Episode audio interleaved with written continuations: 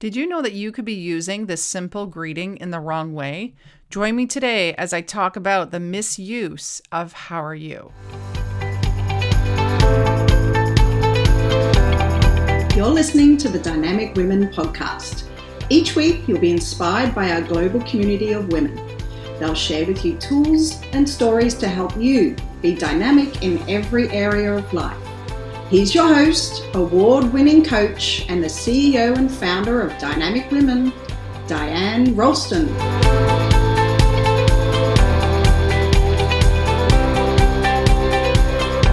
Hello, lovely dynamic women. This is Diane Rolston, your host of the Dynamic Women podcast. And yeah, it may seem simple, but the the words, the question of how are you or how you doing or for my Aussie friends out there, how you going? It can be taken the wrong way. It can be used in the wrong fashion. And I didn't really put too much weight on this in the past. I know that people ask, How are you? And we use it as a greeting. And we say, Fine, okay, good, awesome, whatever it may be. And we ask the other person how they're doing, How are you? And they give a quick response, and then it's over and done with. But how often have you actually asked other people the deeper question of the how are you really doing? How are you actually doing? See, so often we just use it as a greeting, how are you? And then we're on our way. We don't actually stand there and wait for the full response. We don't notice when there's inconsistencies with how someone is appearing, acting, their voice, the tone, the inflection, the way their body language is speaking something completely different. Have you ever noticed the time when you've said to someone, "How you doing?" and they're like, "Oh, okay." And you think, "Oh, there's more here. There's something deeper here." Maybe you're thinking, "But I don't have time to really find out what they're feeling." Cuz I know the I'm okay or I'm good isn't actually probably how they're feeling. And how many times have you been asked, "How you doing? How's it going? How are ya?" And you've given a quick, "Good, okay." But really deep down you were hurting. Or there was more to that I'm okay. But you weren't ready to stop them. To stop it from just being a greeting and to say more about how you're actually feeling.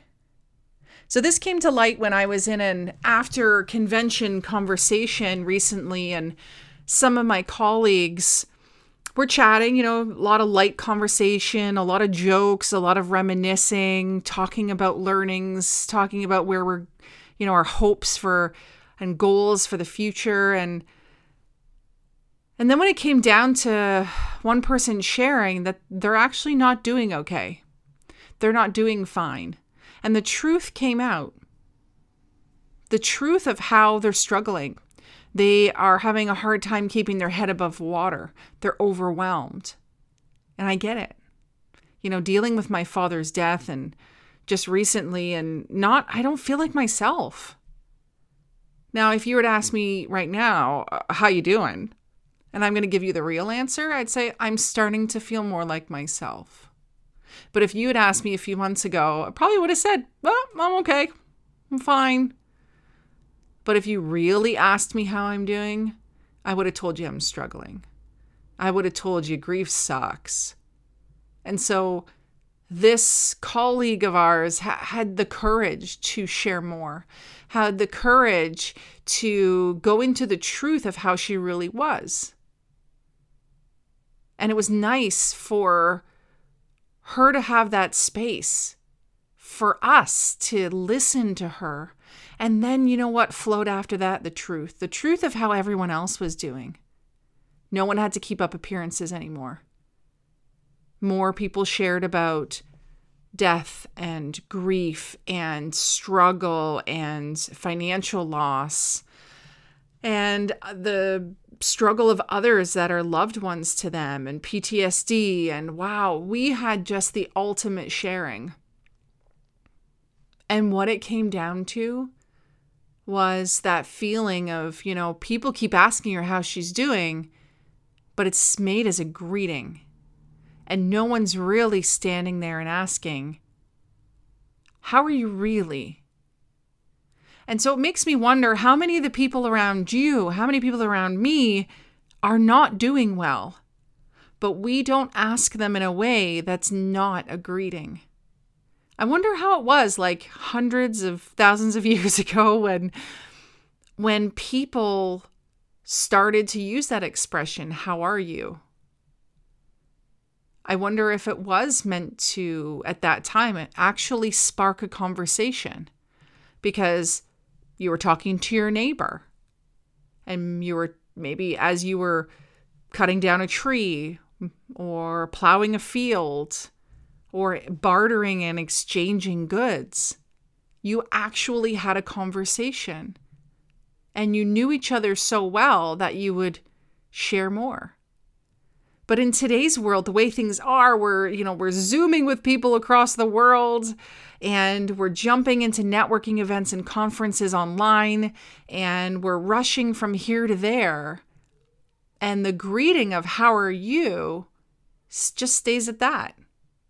It becomes a rhetorical question.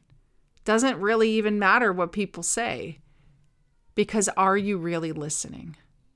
And I don't mean to point like you particularly, but when people tell you how they're doing, are you looking for more? Did you ask because you actually care what they say? This is what my colleague brought forward. She said people ask her all the time how she's doing. But do they really want to know the full answer? My belief is do you really want to tell them the full answer? Have they earned the right to know what's really going on for you? You know, I I don't tell everybody that that life was really hard and that I was struggling and I couldn't focus. And if I could just accomplish one thing in a day, that was enough. That my days would have to end at two and I'd have to go into a nap because I was exhausted. That's what grief can do to you. But not everyone had earned the right to hear that, at least in the moment. Now everyone can know. And why do I tell everyone now? Because I want people to know that grief sucks and grief is hard. And if someone around you is grief, you need to really ask them, How are you actually doing? And then stand there and listen, or sit there and listen, or type back that you're there and you're listening. So I wonder how long this colleague of mine felt unheard. But also, how much of it is our responsibility to be able to say, hey, I really want to tell you how I'm doing. I'm ready to tell you now. A little while later, in true Canadian style, she apologized to the group for dumping it on them. I private messaged her and said, Don't ever apologize for that. Don't ever apologize for speaking truth of where you're at. If we almost encourage people to keep it inside, imagine what can happen. This is when it becomes too much, unbearable. If people are struggling, if they are just having such negative feelings or a hard time in life, then they need to not walk the journey alone.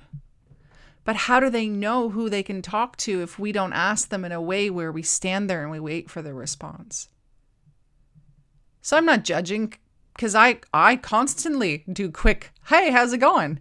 to people as I catch them in the mall or walking down the street or at the school playground, especially now in the days where we have to stay so separated. Or when we're on Zoom meetings and everybody's listening and so that's the quick, "Hey, how's it going?" As a greeting because there's too many people in the room to get an actual response.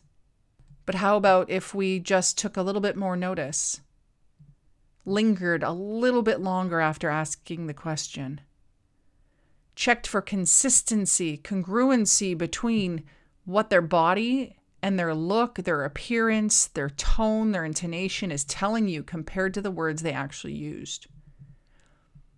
And if they say I'm fine or I'm good, then don't be afraid to follow up with the Are you really good? Are you really okay? Is there anything I can help you with? Is there anything you want to share? Sometimes we just need that door to open to be able to share more of our feelings, to share more of what is going on in our lives. And how many times have we opened the door for others? And I get you're not going to do this with the, a waitress or a, a cashier. You're going to say your greeting and maybe when they say they're good you're going to say well i hope you have a, continue to have a good day. And so maybe we extend the conversation a little bit beyond. And if you haven't seen a friend for a while why not reach out and ask how are you really doing? How's it going? And rather than just a text or an email or a message in some other capacity why don't you get on the phone and really ask have a conversation and if you yourself feel like people are just asking me this rhetorical question and and they don't really care about the answer, then take responsibility for it. Tell people you actually want them to listen. Say, you know, I thank you for asking. I, I'm actually not doing really well. If that's the truth about where you are. And choose the people that you want to do that with so that you have a safe space to share more, so that that person can then step into that role of supporting you. If we remain quiet and we do not share with others how it's going, no one will be able to step up and help. You do not have to walk this alone. There are many people out there, maybe not people in your current life, maybe not people you know, but there are people on call lines. There are people at churches. There are people who are trained to support you counselors, psychologists, psychiatrists, coaches. There are people out there that can support you beyond the how are you. So, as you go into the world, especially over this holiday season, I encourage you, you know, if you're going to do a greeting of how are you, that's fine. Just look for those inconsistencies. And when you have the time or create the time to linger a little longer, to look for the true answer. And if you sense that the person is not fine or not good and there's a little bit more underneath, ask them how they really are. Ask them how they're actually doing. Ask them if you can support them in any way. Or remind them that you're there to support them if they ever need it. If everyone did this, COVID would be a little bit easier to deal with. Life would be a little bit easier to get through. And we'd all know that we weren't alone in this crazy world. And so today I, I took a little bit more of a, you know, a little bit more of a serious approach to what's going on. I really felt the pain of this person, my colleague, and I've been there myself, and you probably have too. And so, in the Dynamic Women podcast, I promise you, you're going to get it all. You're going to get the good, the funny, the exciting, the tips, the learning, the positive, and you're also going to get the realness. Maybe you heard it in the emotion of my voice in this podcast. And in the next episode, I'm going to be interviewing Kathy Fester. But we're not going to talk about the positive. We're going to talk about fear. So I encourage you to continue listening. If you feel like someone needs to hear this podcast, share it with them. And don't miss out on future episodes by making sure that you subscribe. Do you know that still people are finding us, finding this podcast, and the greatest way that you can help them find us is by giving a great review. I'm going to start calling out on the episodes the names of people giving reviews and just give you a shout out to share the love for you sharing the love and if you're looking for a place where, you know, maybe everyone knows your name or at least a place to connect with people that will start to get to know you, then please head over to Facebook for the Dynamic Women Global Community and request to join. This is a free community where I jump in there with tips and tools and resources, and I encourage you to come. All women are welcome. Have a great week. Until next time, stay dynamic. Bye. You, Dynamic Women, for joining us today. Please hop on over to iTunes to subscribe and leave us a review. Who do you know who needs to hear our message? We'd love it if you'd share our channel with your friends and family. If you're ready to be more dynamic, have more balance and more success, head over to www.dynamicwomenclub.com forward slash free gift for your Key to Success book. Stay dynamic.